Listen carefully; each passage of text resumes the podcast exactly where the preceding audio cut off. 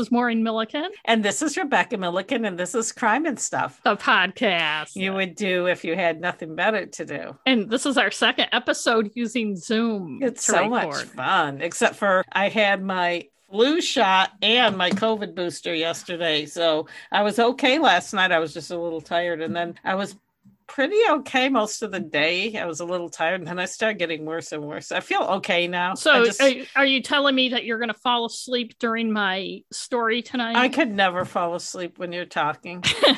it's so riveting. Um, I have a slight temperature, so I'll be muting if I have to cough. It's weird. I have a temperature too. It's 98.6. You're so funny. and then I had to go to this thing tonight from 4.30 to 6.30 which i did not drink at. What, what kind I, of thing? it was for the nkba which is national kitchen and bath association. It was wow. a mixer. And this weekend speaking of we're going to crime bake.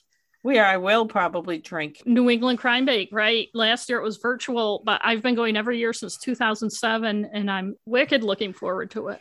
And i think the first year i went was 2015 15, 15, when Elizabeth George was the special guest.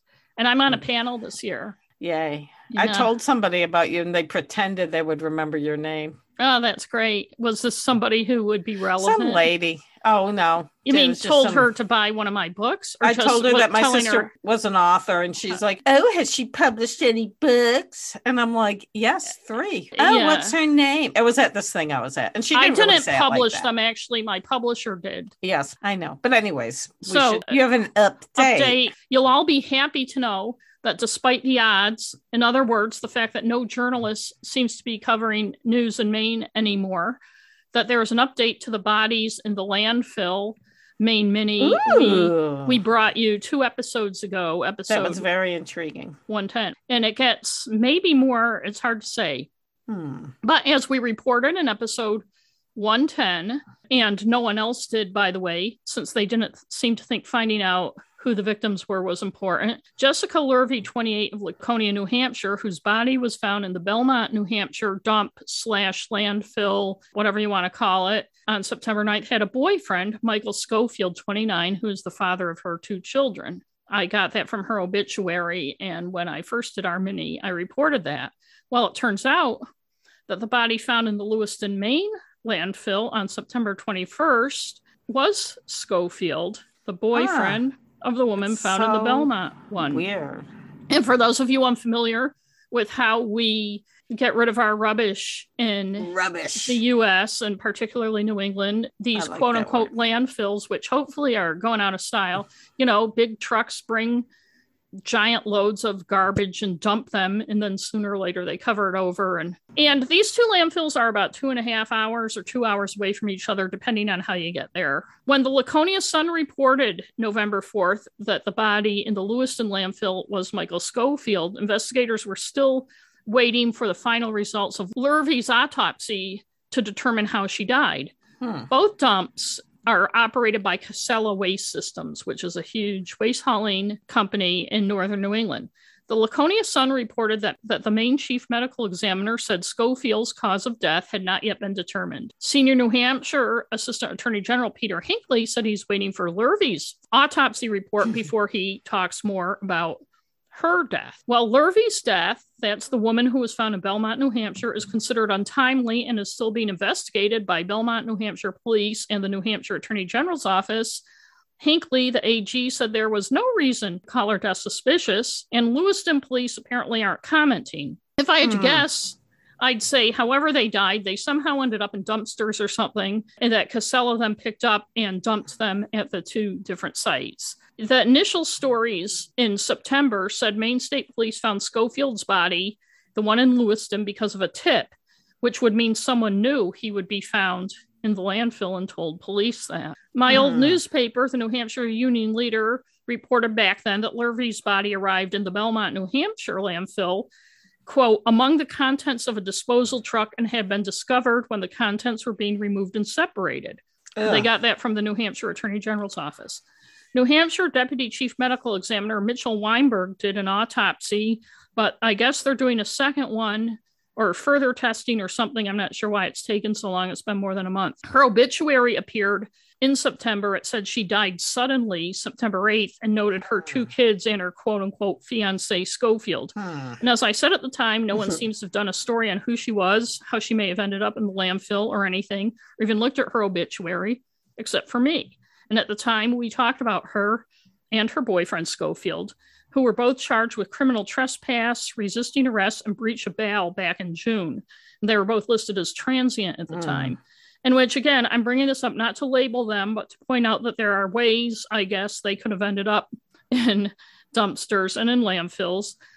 But I can't imagine that they both died of natural causes and somehow ended up in dumpsters and in separate landfills. I mean, It's I guess so they're weird. it's very odd. Obviously, there's more to it than we know. I'm not sure what we'll find out because in the old days, as I said last time, that's something newspapers would have been all over. And this time, nobody even bothered to read her obituary and put the information in a story, except me. I know. And I'm not saying that to blow my own horn. I'm just saying it's just an obvious thing to do. And it's it's such a w- weird story. It's a sad, it's a sad story. Sad too. too. Yeah, because obviously their lives somehow weren't going well and something happened. And I'm not sure how police can say it's not suspicious when they won't even say how she died. I know. I mean, it could have been- me. They could have OD'd or something, but they somehow But then, how did they end up in the dumpster? getting That's- picked up like garbage. Yeah, I know. unless unless they were in a dumpster. unless they were in a dumpster and that's how they died. But if they were both in the same dumpster, it seems like they both would have gone to the same landfill. I know. And how did police get a tip that I- Schofield was in Lewiston? unless it was somebody from the landfill who saw him and reported it but then you'd think that they would say somebody at the landfill saw him like they did in belmont unless the lewiston police and the maine state police are just playing their cards close to their vest and new hampshire isn't i don't know. It's just weird that it's hardly reported either when two bodies are found in in landfills. I know. And then they turn out to be first it was boyfriend and girlfriend. boyfriend and girlfriend. And they're uh, what a couple hundred miles apart. yeah. Well not that many. It's a two to two and a half hour drive Okay, but yeah. only because of the terrain, the fact that the mountains are in between them. You have to go down 95 to go up, or you know, whatever. yeah, It's- exactly. As the um, crow flies, it's not that far. Yeah. But anyway, so that's that. Okay. Do you have any other updates? Well, I have my story. your story, which is a big update. It oh, was- oh, before ahead. you start, I just wanted to mention something that has nothing to do with anything we are talking about. Okay. But I wondered if anyone, if you or anyone had seen this story that's going to give me nightmares now that was on the news tonight about some building that's 1,300 feet in the air and has a staircase on it on the outside and these people were climbing it and they showed it and i literally got chills well i've been getting chills anyway, I, I need more information. Why is there a staircase on the outside of the building? I don't know why there's a staircase, but people can pay $185 and they put like a bungee cord or whatever on them Uh, and they can walk up the uh, staircase. I'm if someone weak- knows more, they can weak they can comment on our I assume this is like in Dubai or somewhere, not in the I United States. I'm not super afraid of heights. Just thinking about being that high in the air and seeing people walking up and the, on the top of this building, it was very upsetting. But I'm going to post that video if I can find it on Facebook. Okay, yeah, yeah, do that. Yeah, I'm I'm going to write myself a note right I now. didn't used to be afraid of heights, but I definitely am now, and I don't know didn't why. used to. Yeah, I don't- I get don't call it- I get like. Ugh, yeah, I don't, call know. it being afraid of heights necessarily. I call it just being uh, averse to. You feel like gravity's just going to pull you over. You feel like you're going to go flying off the top of something. right. But anyway, on that note, void. there's another thing to be afraid of, and that's fire. We're just so afraid of everything. Oh, sorry. yeah, belittle, you know, make fun. People died. People no, died. I'm not making fun Okay. of that. Okay, go ahead. Okay, in October, the CBS News show, and if you couldn't hear, well, I put that in air quotes, 48 hours, aired an episode about Rhode Island's 2003 station nightclub fire with the totally misleading title, The Station Nightclub Fire Who's Responsible? We featured this fire in which 100 people died in Mm. episode 72, which also featured the 1942 Coconut Grove fire in Boston that killed 492 people and how the lessons from that fire didn't seem to be learned well enough. This was originally going to be an update But when I was doing the update, I got so pissed off it became a full blown episode. Ooh, This episode, it isn't a blow by blow account of the fire. I suggest you listen to episode 72, which dropped January 2nd, 2020, for that. And that episode also shows how the lessons, as I said, of the Coconut Grove 59 years before weren't really learned. But this episode does take a deeper look at the question 48 hours asked, but did a shitty job of answering who's responsible. In fact, 48 hours simply allowed the owners of the club to get away with the same finger pointing they engaged in right after the fire. In some ways, we'll never know all the details of who's responsible. Rhode Island being Rhode Island, there are probably a lot of backroom deals that we'll never be aware of. That isn't a criticism, it's just a statement of fact. Ooh. And I certainly can't go into all the ins and outs of the fire in this episode, but what I'm going to do tonight is look at the publicly known aspects, what happened, and how the focus has been misdirected in a lot of ways, most recently in big ways by 48 Hours. The 48 Hour show probably set back people's accurate knowledge of what happened. And I'll add that maybe a decade or more ago, 48 Hours used to be pretty good. Mm-hmm. But in recent years, it's gotten really superficial, and I don't plan on watching any more episodes unless I have to for like a show like this. I really became disenchanted. Not that I ever was totally enchanted. Um, a couple years ago, I can't remember exactly when it was, when the anchor man or narrator or whatever you want to call him, name? Peter Yeah. Van Sant, Yes. had a totally gratuitous ambush of a woman at her workplace. She Mhm. may or may not have been responsible for murder decades before.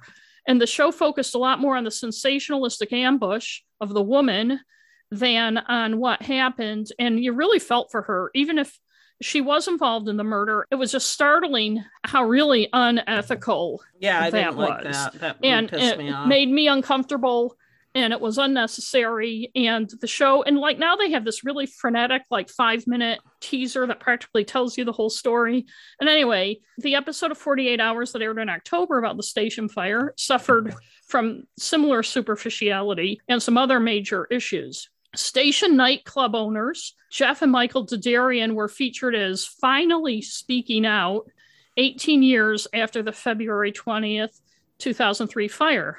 When narrator, and I'm not going to call them reporters, Jim Axelrod asked them in the show, why now?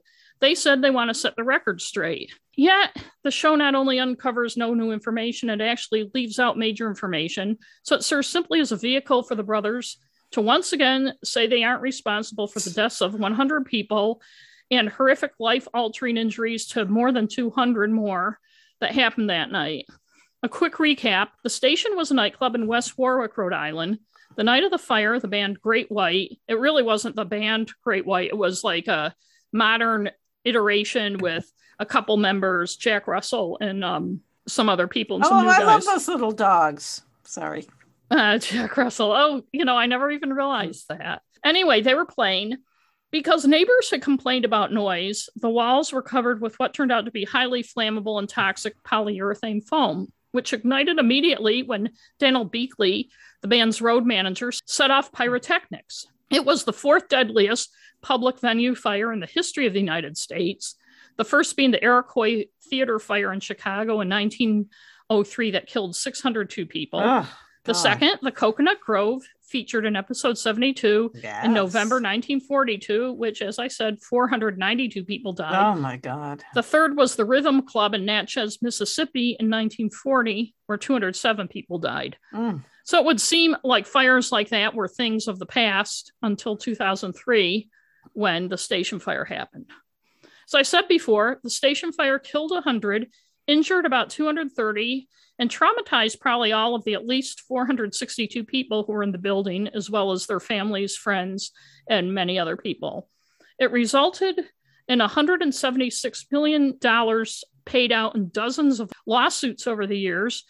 And those paid out range from the Derderian brothers, who owned the club, Great White, Beer Company, Anheuser-Busch, the broadcasting company Clear Channel, Home Depot, a variety of companies that made soundproofing foam, the company that sold the foam, and many, many Mm. more. As I've said on many of our episodes, just like when you're writing a news story, the best place to go for information is a source directly from the event, not from people reporting on the source years later.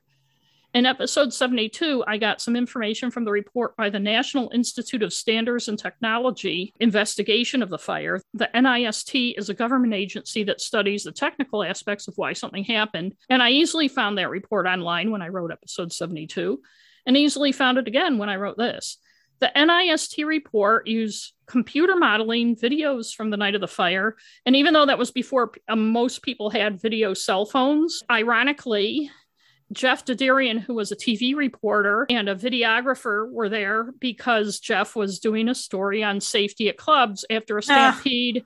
And uh, the E2 club, I think in Chicago, excuse me if I'm wrong, killed a bunch of people. And he was doing a, you know, can it happen here? And he used his own club to film some B roll. That film from the videographer ended up being a major investigative tool, not only for the NIST, but a lot of other people. The NIST report looked at everything from the building's construction, occupancy, the emergency response, to the behavior of people in the building when the fire broke out.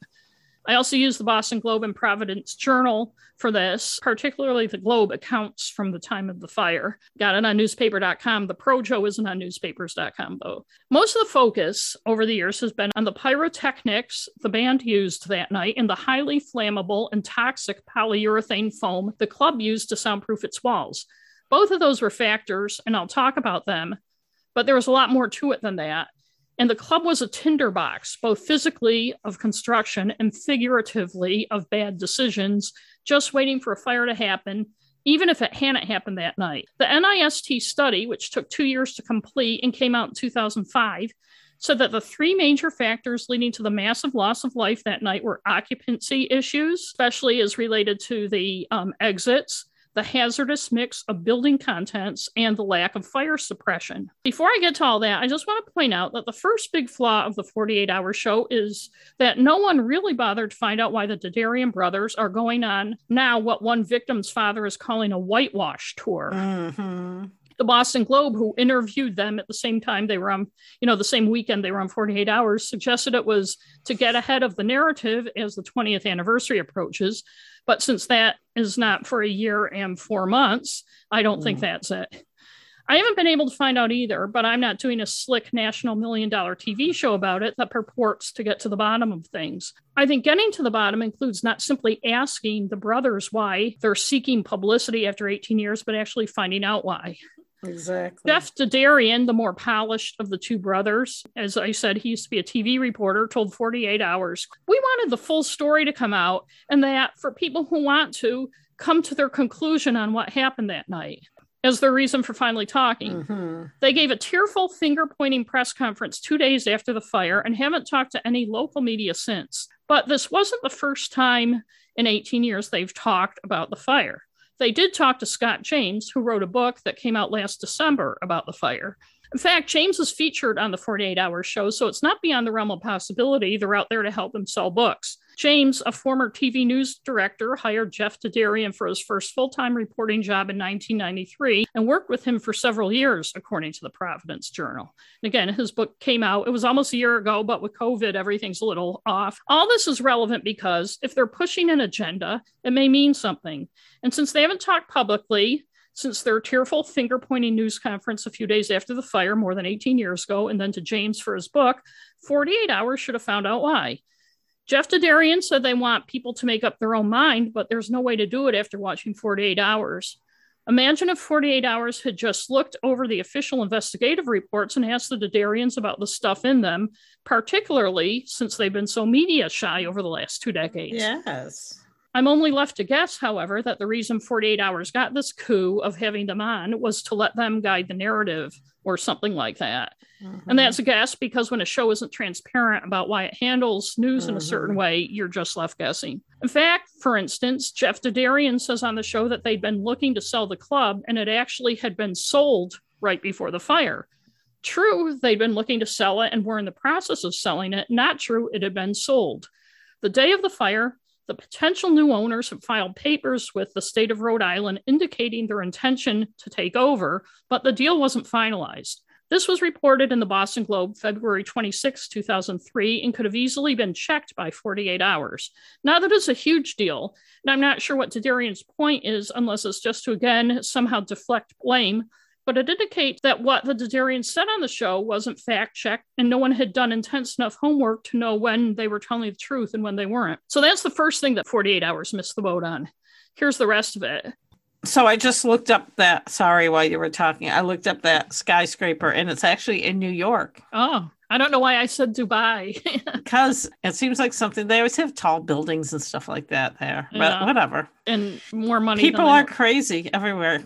I would I not. So. No. But anyway, die. we'll start with the pyrotechnics. The fire began when at 11:07 p.m. on February 20th, 2003, Daniel Biechele, the road manager for Great White, whose name I pronounced wrong, all through Ooh, episode 72, oh I'm pretty sure. God. Set off pyrotechnics as the band launched into their opening song, Desert Moon. The polyurethane foam that lined the walls around the stage and the ceiling immediately ignited, and it quickly spread to the rest of the wood frame building. The Derderians said then, and they say on 48 hours now, that they had no idea, no idea Great White was going to set off pyrotechnics. Sure.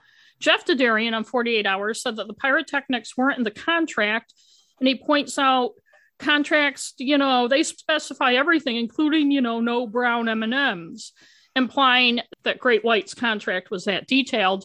I'm sure there was nothing about M&Ms yeah. their contract, and I think we know, and a lot of people would know what he was referring to, but a lot of people watching 48 Hours would probably think that they had in their contract no brown M&M. But Great White was known for pyrotechnics and had also gotten into trouble recently at the Stone Pony in Asbury Park, New Jersey, just a few days before the station show because they set them off after the owner had supposedly either told them not to or wasn't aware they were gonna. Mm-hmm. 48 Hours brings this up as a way to indict the band.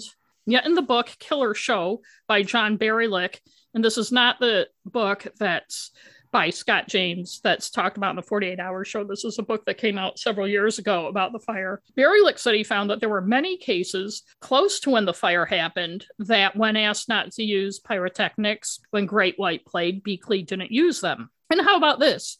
The Boston Globe reported days after the fire that station stage manager Paul Vanner had warned the Derderians in December a couple months before the fire that pyrotechnics used in shows were too dangerous and they shouldn't be used anymore. Quote, I told them I don't know these guys from expletive, which I'm going to guess is shit. He said, yeah. referring to bands in general, they are lighting fires in your club. Tomorrow they're gone. I can't guarantee safety in your club. That tells me the brothers should have been on high alert about pyrotechnics. Uh and made sure that they had a policy about not having them. And if they had one, it was clear to bands and also to check as bands set up to make sure they weren't setting them up. There's something you can obviously see being set up. Exactly. You know, they're not invisible. Well, it looks like no pyrotechnics were used in the weeks between when Vanner said that to the Derderians and when Great White used them. No one has ever said, we decided after Paul said that we weren't using pyrotechnics anymore, and we made that clear to bands. So it's likely that there just weren't any bands using them that booked the club in those months. Otherwise, they would have brought it up hey, we have this no pyro policy. At the time, according to another Globe story that same day, Rhode Island required pyrotechnics to be set up by a licensed technician and they also had to get a permit from the fire marshal. Licensed technicians for bigger bands that played in bigger venues like the Providence Civic Center and the Worcester Centrum and arenas, people did to it as they were supposed to. It's done state by state. So for a lot of bands, it would have cost too much to have their own technician, and what you would have to do is hire somebody to set them up. A lot of bands used pyrotechnics at the time, and no one was checking whether they used a licensed technician or got a permit from the fire marshal. The Globe quoted industry experts saying that in some cases, club owners are willing to look the other way. The story says, like I said, that in clubs, it was general practice to ignore the rules. Uh-huh. Well, in the bigger venues like the, you know, Worcester Centrum or something where people like Bruce Springsteen were playing, the rules were followed. Not that Bruce has pyrotechnics. Uh-huh. Although I do remember he doesn't need him, he's hot as fire. I do, I do remember that shortly after this happened in March of that year, we went to see him at the Providence Civic yes, Center we did in Rhode Island. And I'll tell you, we checked to see where those exit signs were. It seems like in most of the clubs in New England that were using pyrotechnics. Everybody just ignored the rules. I'm sure.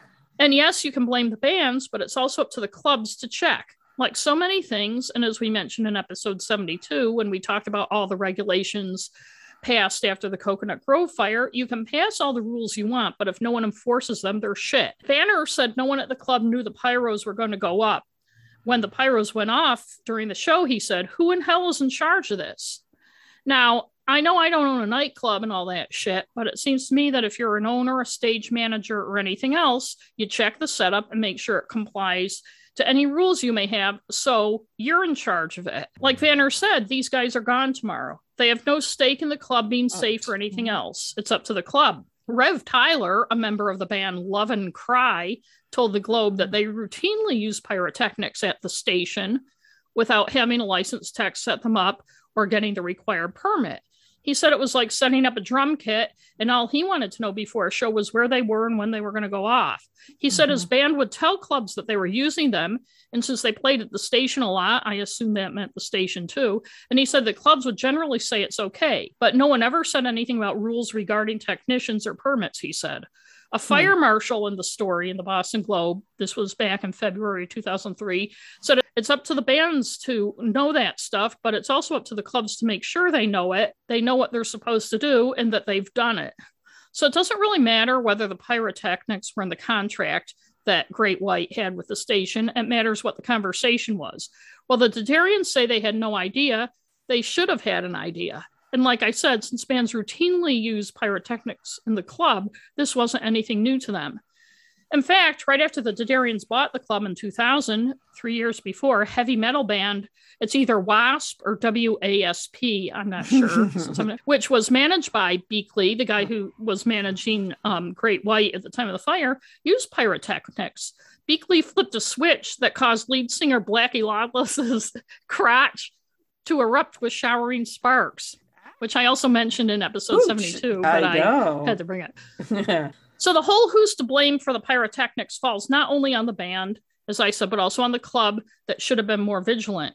Not only were bands skirting the rules, but no one at the station was asking about them either. And I have to wonder if Great White did mention the pyros. Maybe they did, maybe they didn't. But if they had, if anyone from the club would have said, no, don't use them, they're dangerous, or would have just let them go ahead and use them, like countless bands had done in the three years that they owned the club this is something 48 hours could have asked about instead of leaving it hanging there as if though it was a he said he said situation which we know are never really cut and dried.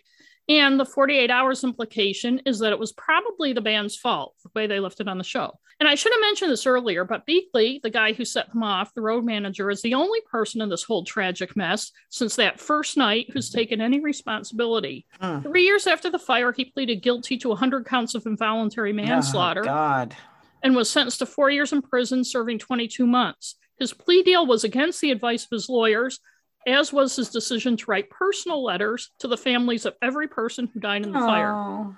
His light sentence angered a lot of survivors and the families of the victims, but his lawyer, Thomas Briody, pointed out he's the only man to say, I apologize.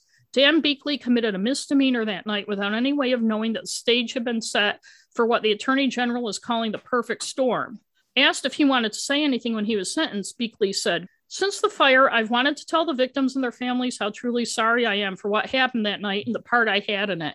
I never wanted anyone to be hurt in any way. I never imagined that anyone ever would be. I know how this tragedy has devastated me, but I can only begin to understand what the people who lost loved ones have endured.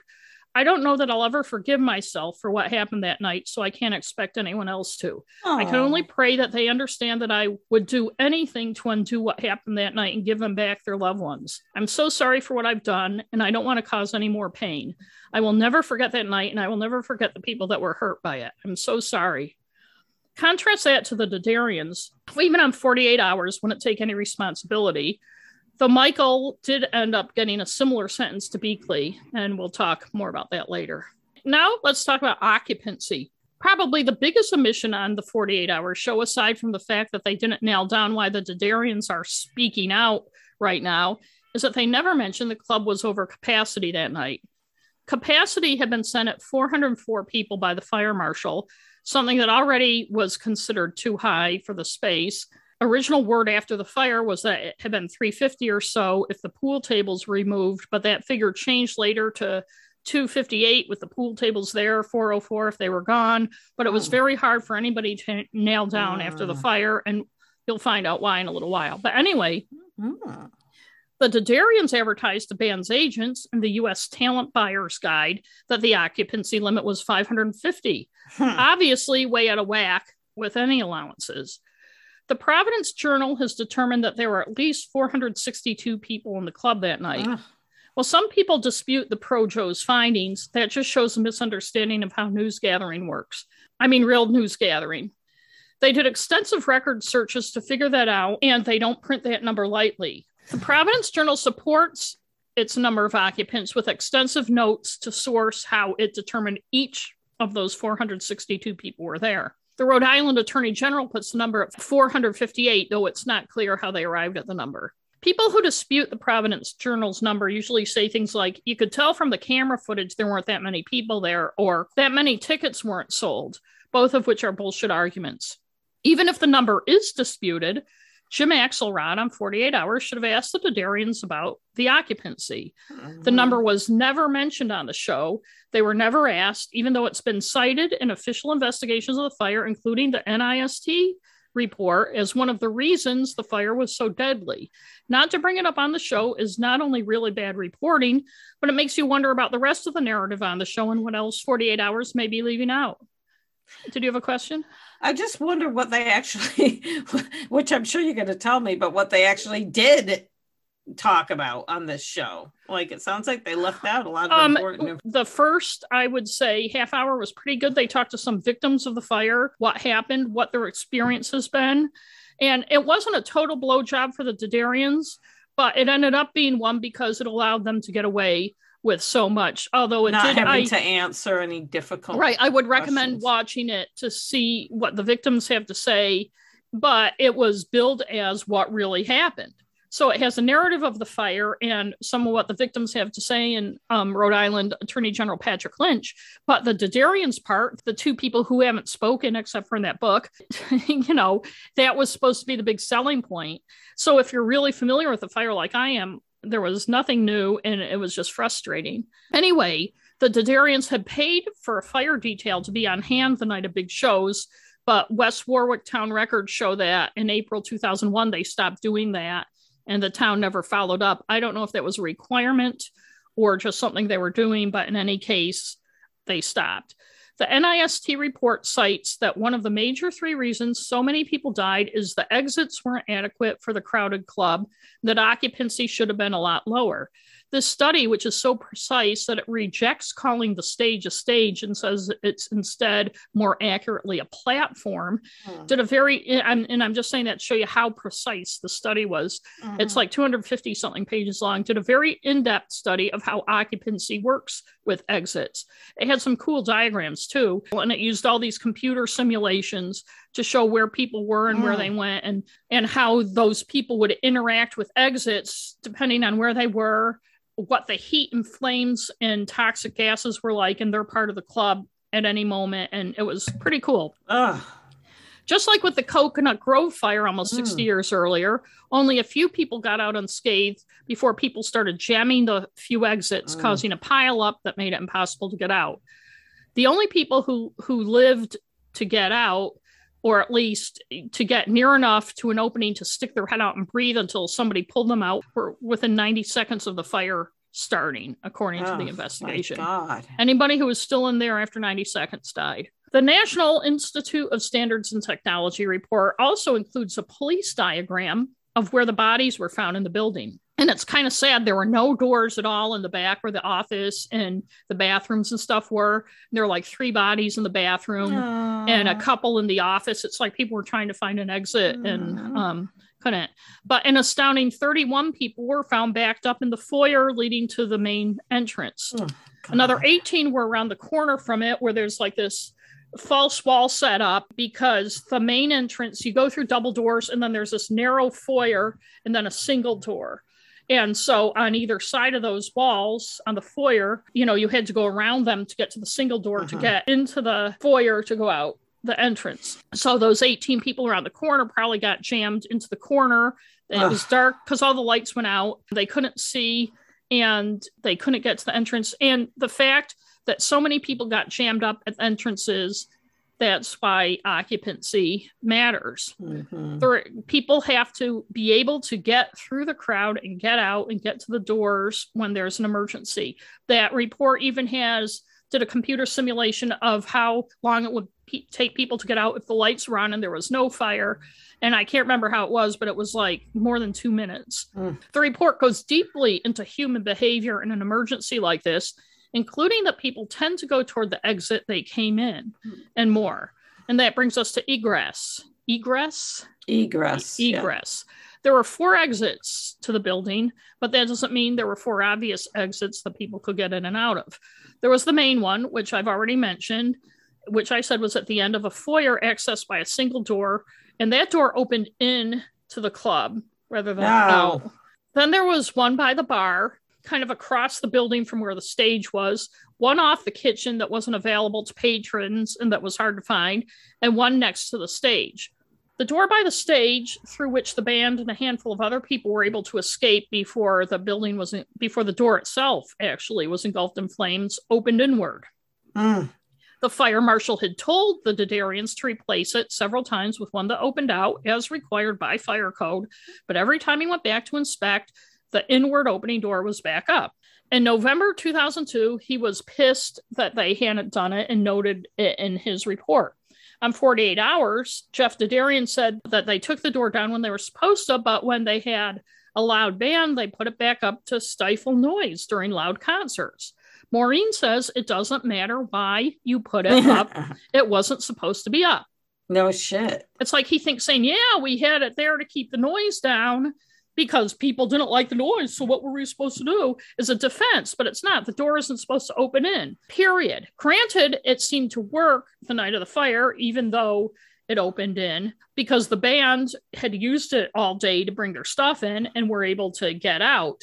And the story has it that there was a bouncer who wouldn't let people go out at, at first and said it was only for the band. But if the, if that happened, I think he didn't know how bad the fire was going to be. But within a minute, the air was engulfed in flame. Nobody could use it anyway because it was covered with the polyurethane. Oh god. if it hadn't been yeah. engulfed in flames, it probably would have ended up causing another pileup. Yeah, because it might have slammed shut anyway. And Well, the one member of the band who died, Ty, um, uh, I can't remember his last name. I didn't write it down.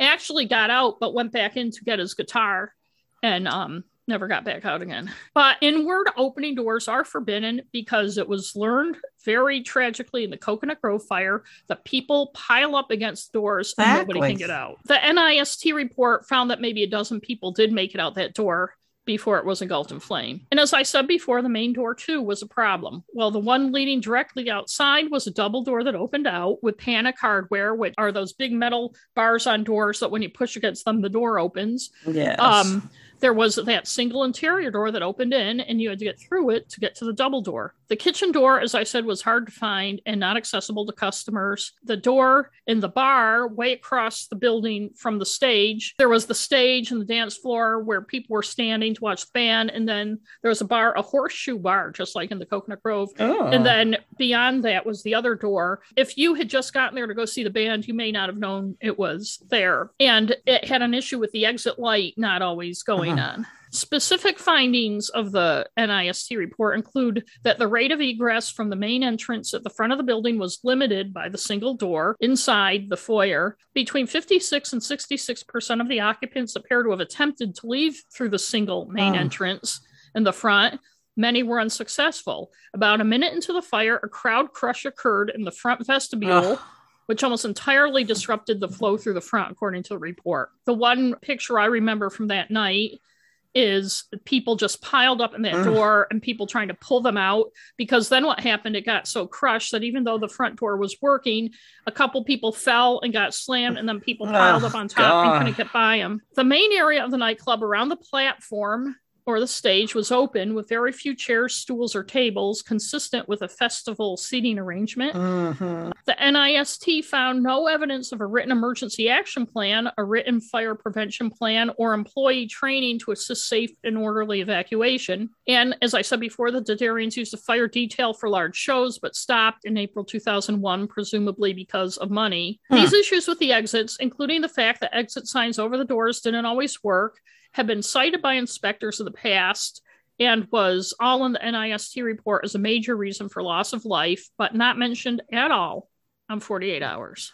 Sprinklers, an inadequate capability to suppress the fire during its early stage of growth, was another direct contributor to the large loss of life. 48 hours didn't mention this at all in the interview part. At the very end of the show, when it was ending, and you know, and sometimes they have words on the screen, they had the words that said at the time of the station fire, older clubs in Rhode Island weren't required to have sprinklers and that the law has now changed. And that's all they said in the entire show about sprinklers.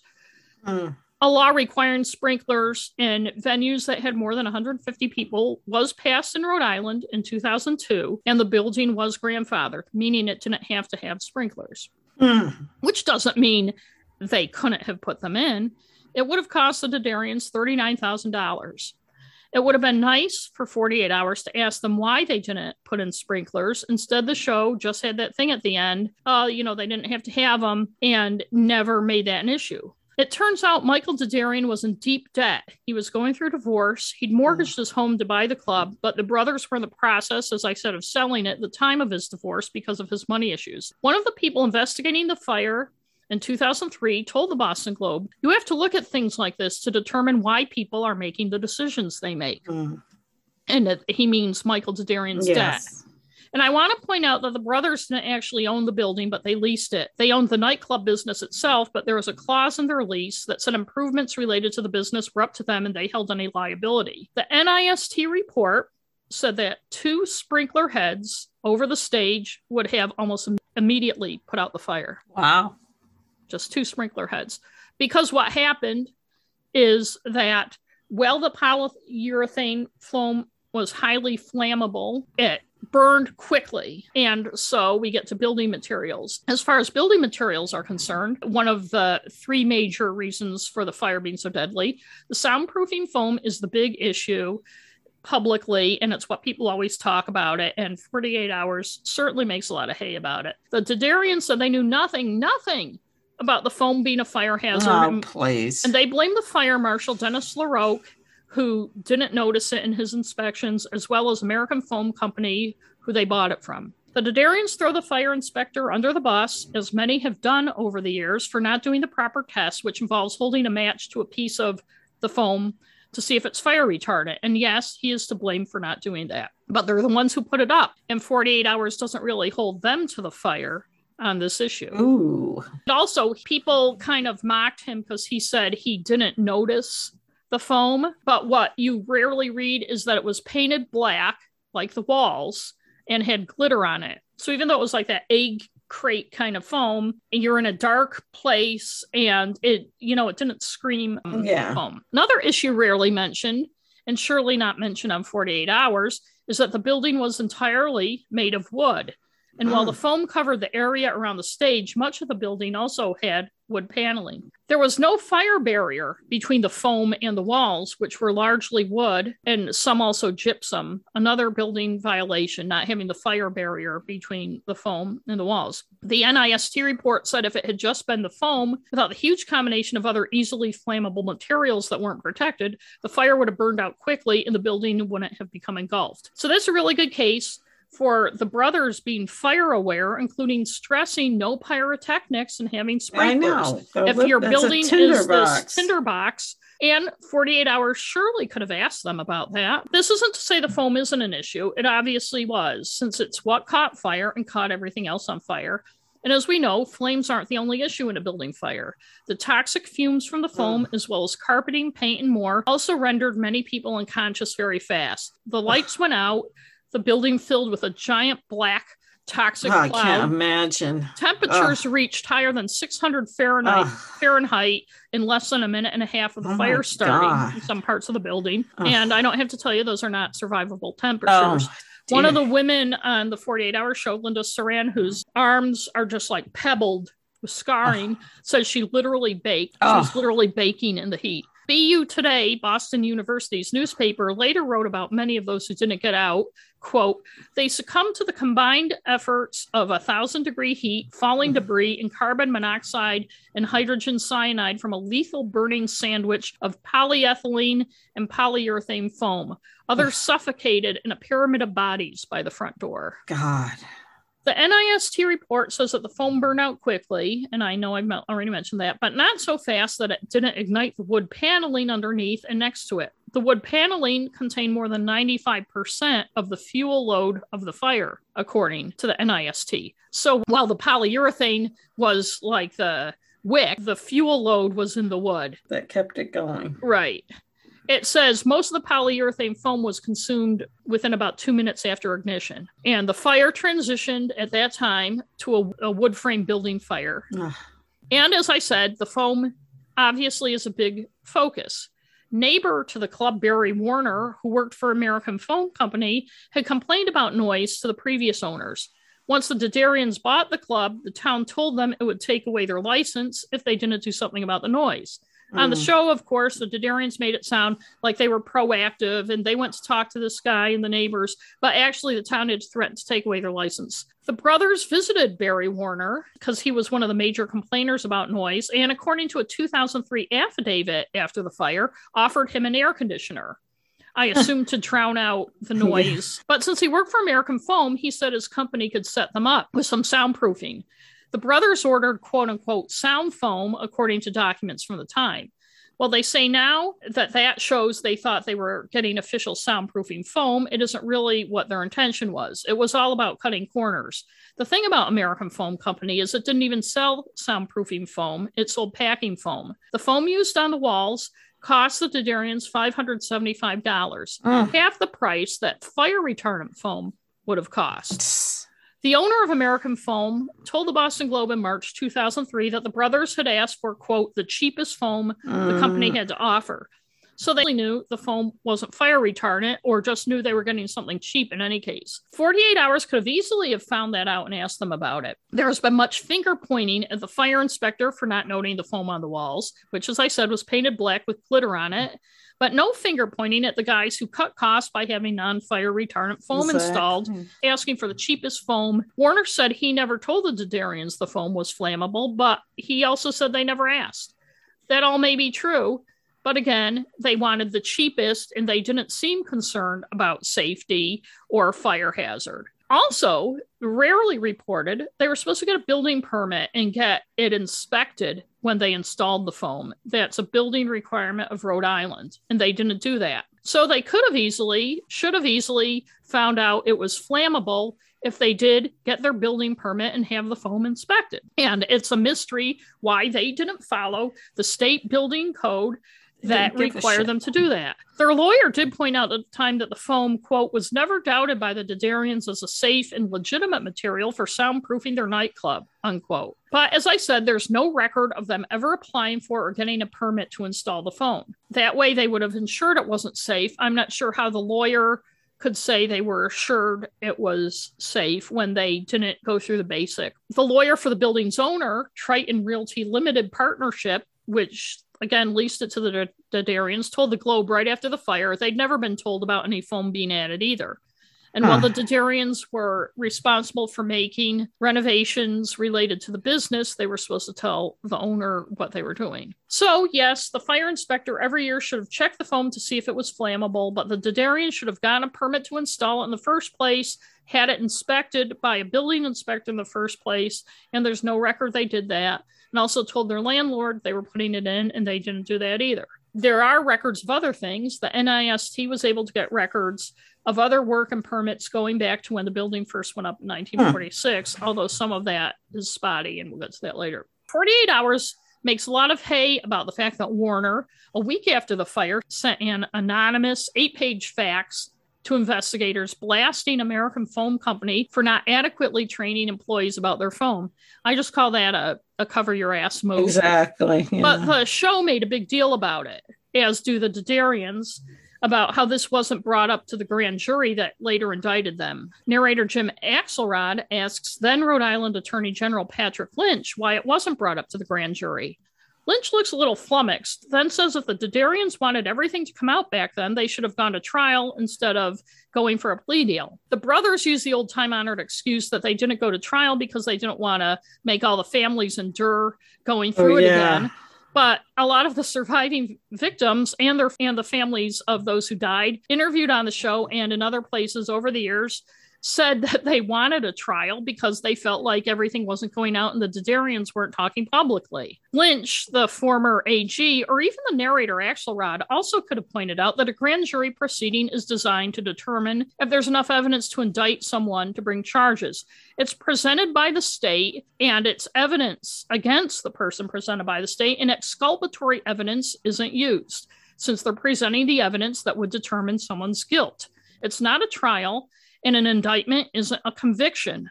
Most Cub reporters know this, or at least used to, and that's a major reason why that fact wouldn't have been brought up when the Derderians case went before a grand jury. But 48 hours misses the opportunity to inform people about this basic fact of the justice system. My guess, the reason Lynch didn't say it is maybe he just thought it was an obvious thing. He looks very confused at first when 48 hours asks. Warner the neighbor told the Providence Journal last month after the 48 Hours episode aired that he wished it had gone to trial so he could have told the full story. He said, including the information about the facts was quote unquote complicated, and he hmm. would have liked to have a chance to get more information out. He said, nobody's quite gotten it right. And he said 48 hours sure didn't. It. In any oh. case, American Foam cut and sold foam, but they didn't make it. Others manufactured it, and in 2008, a bunch of foam companies settled for 30 million for the victims, including Carthage, Missouri-based Leggett and Platt, Baltimore-based William T. Burnett and Company, and others. American Foam offered the victims 3.6 million, and that was all part of the 176 million in lawsuits. As far as record keeping goes, the NIST report also points out that inspections and record keeping practices are an integral part of a community fire safety program. But as far as the station went, they had trouble finding records of the initial building design. They couldn't find a current occupancy use permit. Huh. The history of inspections by the town of West Warwick related to the location of the fire extinguishers, non functioning exit signs and emergency lights, broken panic hardware on an exit door, and the direction of and swing of exit doors also showed that when they were those were cited and that wasn't just the Derderians it was your it was owners before them and stuff it would call for reinspection but there was never any indication somebody reinspected. It would just say be checked off as okay later. So it's not clear if anybody. Someone pencil whipped it. Right. There were no town or state documents that mentioned the Derderians put foam on the walls as required by the state as far as getting a permit for those. As I said, there were ones that showed other work. There are also no findings that any band had ever applied for a pyrotechnic permit, even though it was required, and multiple bands said they used pyrotechnics at the club. If you look at news stories after the fire, it was very, very hard to nail down the occupancy records. The NIST also points this out much of the blame for that seems to be on Dennis LaRoque, the fire inspector who didn't notice the foam or test it because the fire inspector also sets occupancy capacity. The reason he wasn't charged with anything for the fire is that Rhode Island law offers immunity to people in his position unless they acted with malice. Mm. David Kane, whose 18 year old son Nicholas died in the fire, told the Providence Journal after the 48 hour show aired that as far as he was concerned, LaRoque's immunity went out the window when he consciously made the capacity of the club illegal. And that's mm-hmm. another issue that that's you don't. True. That's that's an issue that's implied, and n- nobody really comes out. I couldn't find any articles. The Providence Journal may have had one that how was the capacity determined? What was his role? Again, you have him apparently setting it at a certain thing that the Derderians telling agents for bands that it was more than a hundred and whatever people hire. It's possible someone looked into why the record keeping was so shoddy, but we'll probably never know. Rhode Island has a reputation for what can diplomatically be called deal making. Hmm. And my guess is that the inspection business relationship isn't immune from that. Rhode Island is a state that politicians and everybody else there's a long history of and i know we have lovely rhode island listeners and i have friends who live in rhode island who i love and it's a wonderful state but it's got a long history of corruption and my guess would be this the station maybe wasn't immune. In any case, while a lot of blame goes to LaRoque, the fire inspector, and it's a long time narrative and Derderian distracting tactic that 48 Hours jumps on, the show didn't ask about any issues regarding the foam going on the wall, aside from the p- fact that LaRoque didn't know it was there or test it, including the obviously shoddy record keep- keeping by other government officials and the owners of the club, or maybe not shoddy record keep- keeping, but a wink, wink, nod, nod about requirements, which would involve complicity on both sides. The primary finding of the NIST report was that strict adherence to building model codes would have gone a long way toward preventing the fire or at least making it not deadly. And that's not just on that fire inspector's watch. Exactly. Building model codes are different in each state, just like everything else in the United States, but there are national recommendations, many fire recommendations. When building codes are formed and changed, the construction industry and businesses often fight them because it means spending more money. As we can see from the station fire, being cheap costs lives. Mhm. The NIST report had 10 major recommendations to keep something like this from happening again. And some things have changed, like a lot of states banned pyrotechnics at shows after the fire. But as we learned from the Coconut Grove fire, after which a lot of new fire laws were put into place, the laws are only as good as people following them. For instance, panic hardware on doors and doors opening out came out of the Coconut Grove. Mhm. But we saw at the station that they couldn't tell if all the panic hardware on all four doors was working because of, of the burning. But Exactly. there so had been hot. Yes, but they have been cited in the past for the panic hardware not working. You know, you push one of those things and it gets stuck or whatever. Yeah. And there were some reports the door from the bar that went outside, people at first had trouble getting it open. The NIST said some people reported that, other people reported they went right through it. My guess is the people reported having trouble getting it open were the first people who Oh, yeah. went to it, and it took a while to get it open. And they estimate if it had opened right away, more lives would have been saved. In any case, the Derderians who were responsible for their business ignored the basic rules. Jeff and Michael Derderian originally pled not guilty to 200 counts, 100 of oh one kind of God. manslaughter and 100 of another kind. But in September 2006, struck the plea deal I mentioned before and pleaded no contest. Michael got the same sentence as Dan Biechele did four years in prison and three years probation.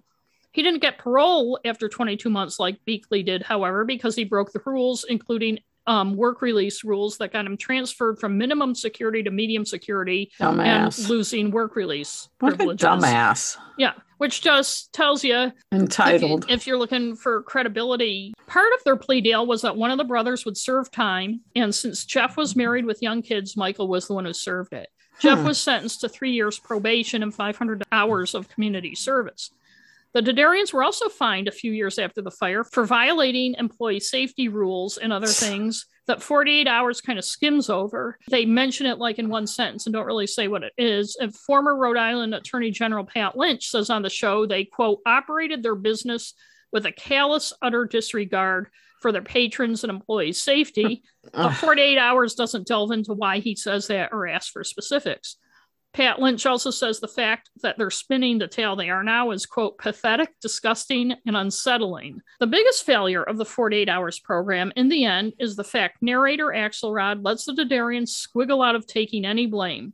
Sure, they feel guilty because people died, and they say that. And they obviously mean it. They obviously feel bad about it. And I mean, who wouldn't? But they don't feel guilty that it was their fault, unlike Daniel Biechele, who played a The part and says he did. Jeff Derderian at the end of the show makes that point very clearly. When Axelrod asked him, Do you take responsibility? He said, No, they feel bad, but they're not to blame. Dave Kane, who I mentioned earlier, his son Nicholas, 18, died in the fire, told the Providence Journal last month that as he watched the show, he got angry. It, quote, was a sucker punch to everybody who lost somebody or who was burned, he said. This is how the Derderians try to mitigate the impact they had and to move the blame to anybody else but themselves. They are trying to pull off a stunt here, and I hope nobody falls for it. Survivor Linda Saran, the woman who's um, was baking alive, um, probably says it best.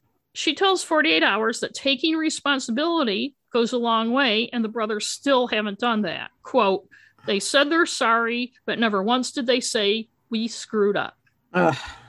And so that is my answer to who's responsible for the station fire. Thank you. Yes. It's very upsetting though. It's it's frustrating and it's it makes me very angry. I mean, nothing was learned from the Coconut Grove fire. And what makes me angry too is that I mean, I remember that fire vividly and I read mm-hmm. the Boston Globe and we did episode 72, but a lot of people aren't familiar. And yeah, so if 48 hours ago. is going to present this big ultimate here's what happened, they have an obligation as the journalists they seem to believe they are to present the facts. And somehow the Derderians were allowed to go on that show and point fingers without getting asked really any tough questions or pinned down on things. The show is almost it not really contradicts itself, but it has the um, victims and it has people speaking out strongly about the Derderian's responsibility, but it doesn't really have any of the details that shows the responsibility, and it allows them to continue to point fingers and it's it's just disturbing to me because that whole reason that fire happened is by people not taking responsibility. Ignoring the rules. Right the club was a, kind of a side business for them. Maybe they thought it would be fun but especially jeffrey Derderian as a reporter who did articles on like consumer stuff and dangerous stuff and was doing a story about safety in venues when they filmed at the club that night seemed blissfully unaware of what a dangerous building that was. I mean, I even in your own house, you're aware of, and you're not setting off pyrotechnics, you're aware of things of fire hazards or should yeah. be. The building was an old wooden building. And so you would think people would say, let's not be shooting no shit spears of fire around you know say no pyrotechnics i know it's, and, it's ridiculous. And and the fact that they act like, oh, we're shocked, you know, it reminds me of Casablanca, we're shocked gambling's going on in this club. We're shocked pyrotechnics are going on when they had when they were having them constantly. Right. So you had pyrotechnics all the time and never told any, anybody not to have them. So how can you sit there with a straight face they and, should never be indoors, anyways. It's ridiculous, right? But the laser show or something. Come but, on. But one of the issues is since the show misses so many points, uh, it does nothing to to further the cause of keeping things like this from happening again. Exactly. You know, it's just disturbing to me. And yes, me so too. I'm disturbed. But anyway, so you have um, a recommendation. I you? do.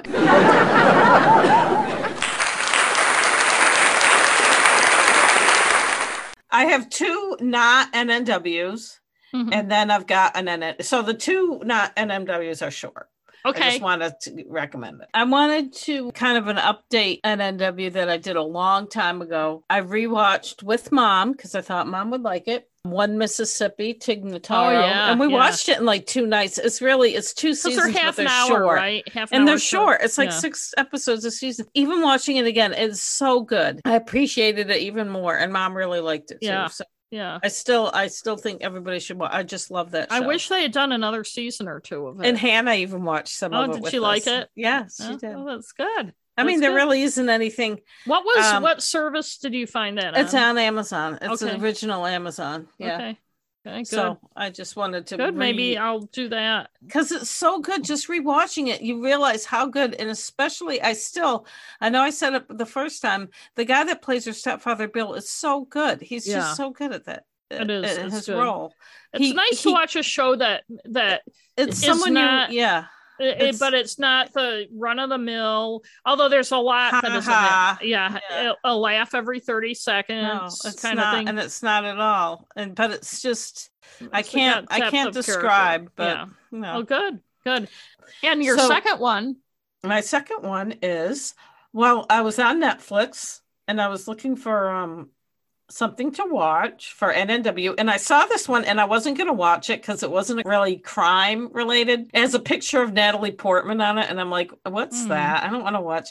And it's called This Changes Everything. And I started watching it and you need to watch it. It'll make you extremely pissed off. It kind of reminds me oh, of just that. what I need to be more pissed off. It kind of reminds me of that documentary the, or the book, The Good Girls Revolt. Mm. Um, it's similar to that, but it's about the movie and TV business. How women are frozen out. They're not given the same opportunities as men, not just in acting, but in directing. Geena Davis is the uh, person that produced executive produced it. It's funny though, the director is a man, I noticed. Mm. The talking heads in it are almost all women. I didn't really notice that until Alan Alda shows up.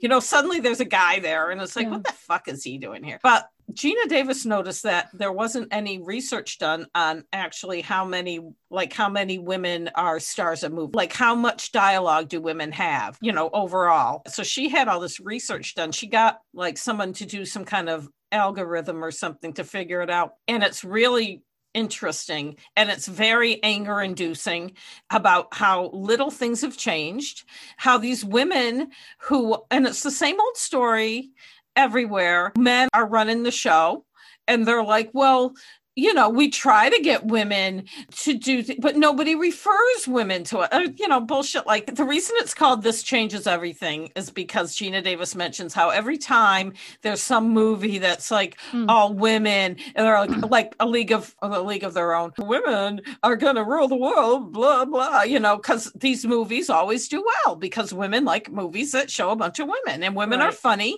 the only reason people think women aren't funny is because their standards are set by men Right. and it's only an hour and a half And I just want to say on that topic too that it's a lot like what people say about race. Like remember a few years ago at the Oscars when Mhm. like um oscar's so white but but before that when uh, no I can't Halle remember Berry one a couple black people won. And everybody's like, "Oh, this changes now. All black people are." And it's and I said to you at the time that was maybe 2016, 2000. I said at the time, no, next week, next year it's going to be all white people again. It You know, that's just because it's like, oh, we gave the black people. It's like Obama being president. So okay, we let the black guy do it.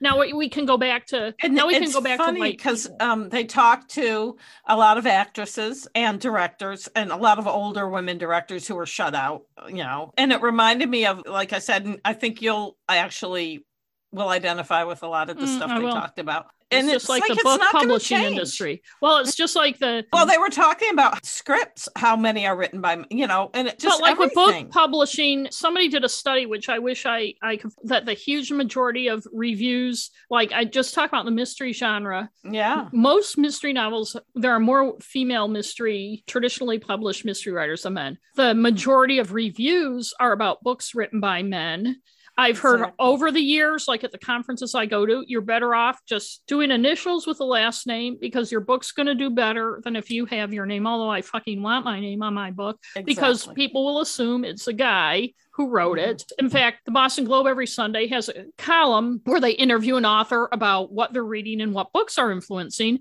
And I started and I I finally had to stop doing this because it was making me so angry. I would count the author like how many books they referenced as inspirations and what they were reading. And most male authors, it would be something like 7 to 3 or 9 to 2 or 10 to 2 male writers to female writers exactly.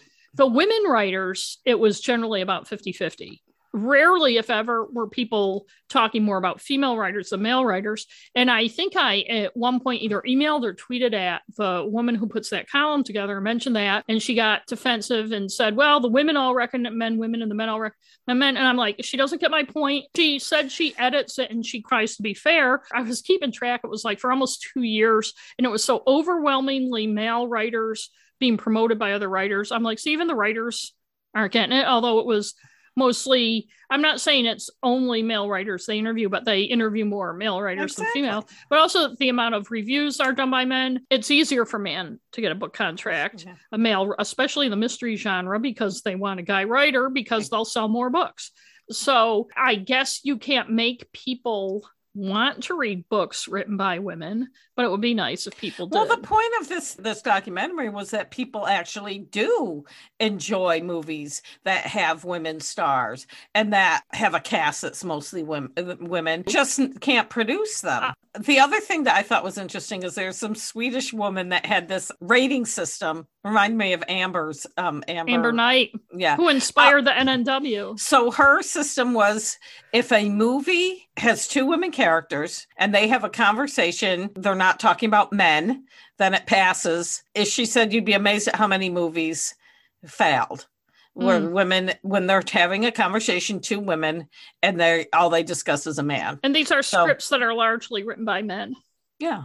And oh, that men assume And that all we talk men. about is men. And and then like Meryl Streep was talk was on and she was talking about Kramer versus Kramer and how it was a male written movie. And granted, it was mainly about the f- husband. it but did they wa- make the woman look awful. It did. And she said they asked her what her opinion was about why would a woman leave her child, and she said she gave it to them, but they didn't really care what she thought because she said she had empathy. But anyways, you should watch it because you will, I will, so I can enjoy it. And I yeah, say all more, women should even watch more it. angry. Well, maybe men should watch it. And like I said, yes, men should watch it. I initially I was like, what is the, you know, what is this about? And then I read the blurb and I'm like, that might be interesting. So my NNW though is a different, it is a crime. Before you get to your NNW, can I just say we haven't mentioned this in a long time, and you made me think it by bringing her up. Our NNW rating system is inspired by Amber Knight, Yes. who used to have a podcast called Black Woman Watching, Black girl watching. Black Girl Watching. I used to thank listen you. to it all the time. And- and it was think she has great. And right, she, she doesn't. And she had her rating system, and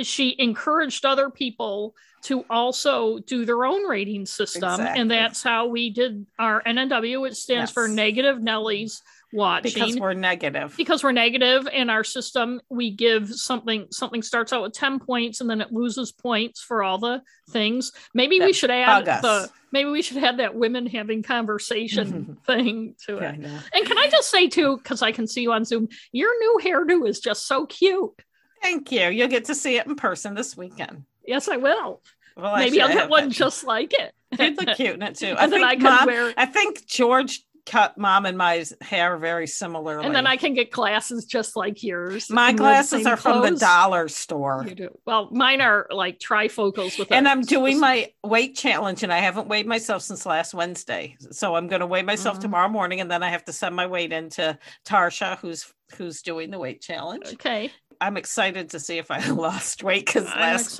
last week I lost half a pound. maybe that'll inspire me. But anyway, so you're an NW.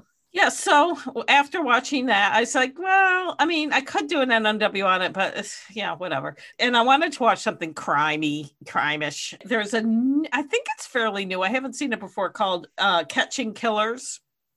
And at first I was like, eh, I don't want to watch it because the first episode is about the Green River. Oh, I thought of Uh, watching that and haven't. And I'm like, yeah, might as well. Even if I don't like it, it isn't that long and I can do a negative Nelly, you know, negative Nellies on it. So I'm going to do it. Overall, I did. And I'll, I'm going to continue to watch the series, but I just watched the first one and the start of the second one. Bad reenactments, I'm taking half a point off. Hmm. And they don't really have that many reenactments, but they have a few, and I don't think they're necessary. And they're the kind that show just like a kind of a a blurry image, a, yeah. an image of someone's, you know, turning the page of a book. You know, they don't show Right. people's faces and stuff like that, and they don't have acting.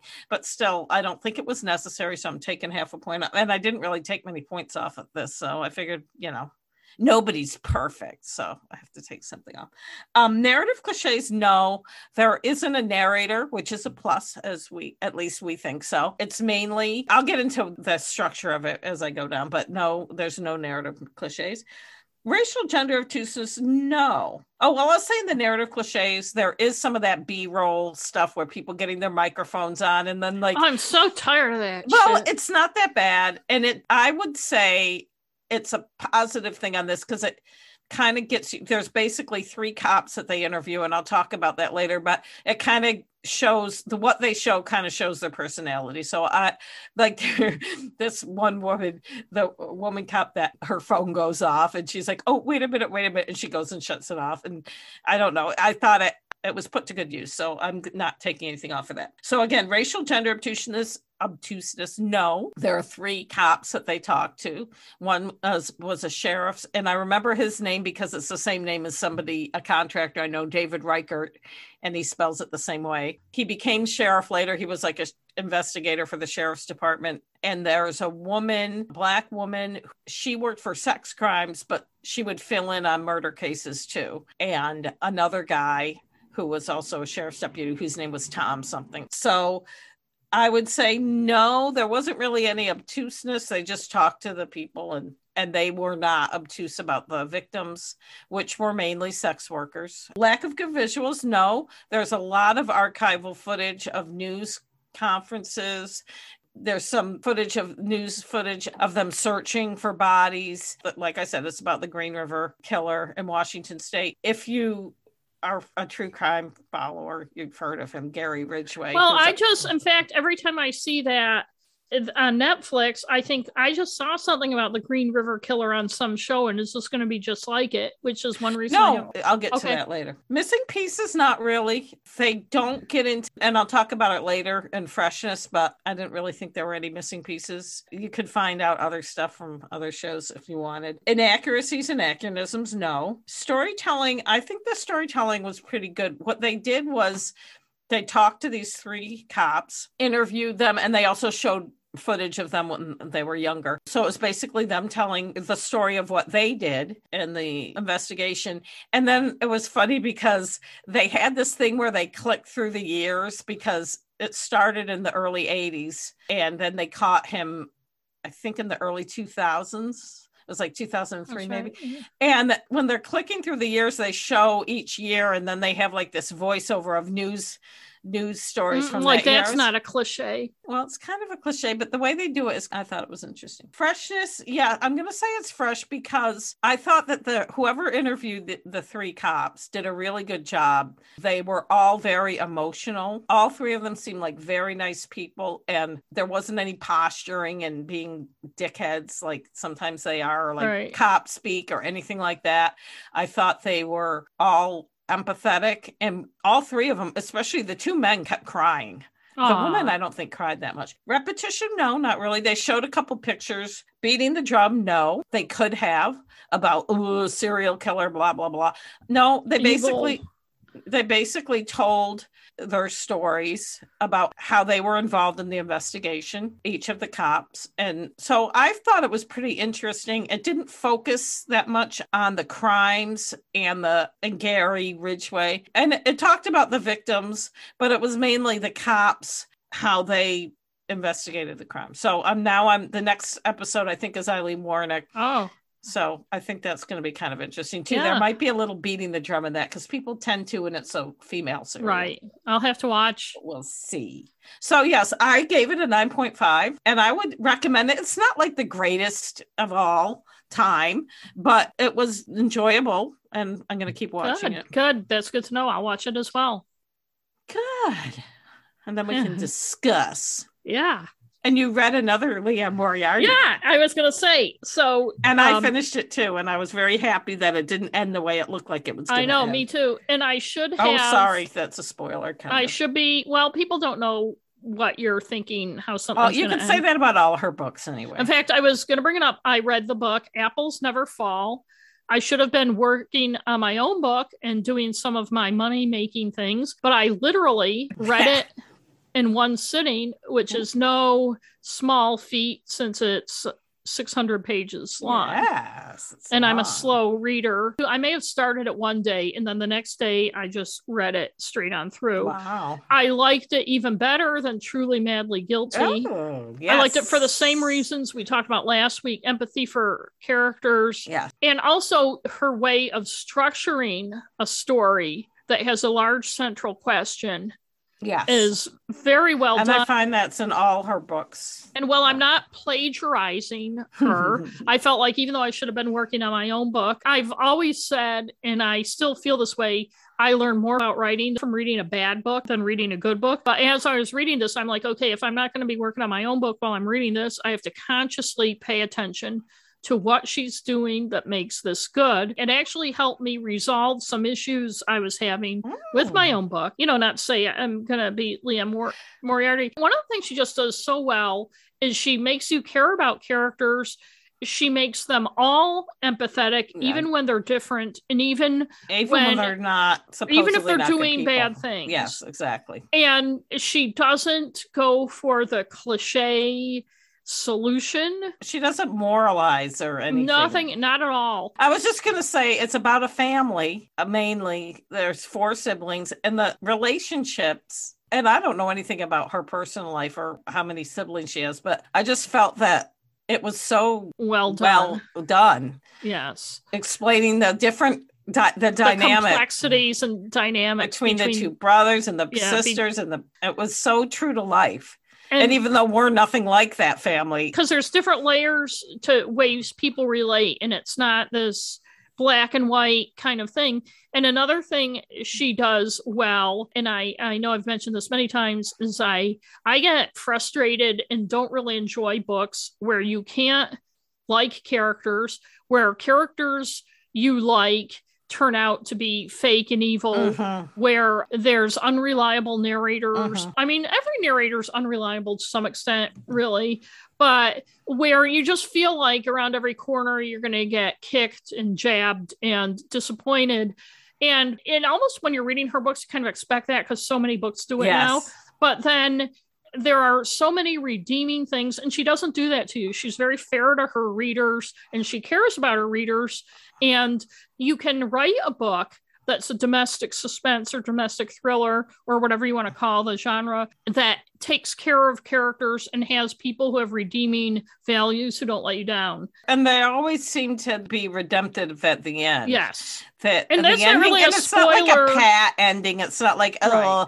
it's right. not everything's lovely, but right. like it's not like Gone Girl, where right, it's like, what right. the fuck? And I was going to say, why'd you and, do and, that to me? And, and I was going to say, it's not a spoiler to you for you to say that about Liane Moriarty's books because, while they're redemptive, it doesn't mean that necessarily the absolute best thing that you think is going to happen will happen.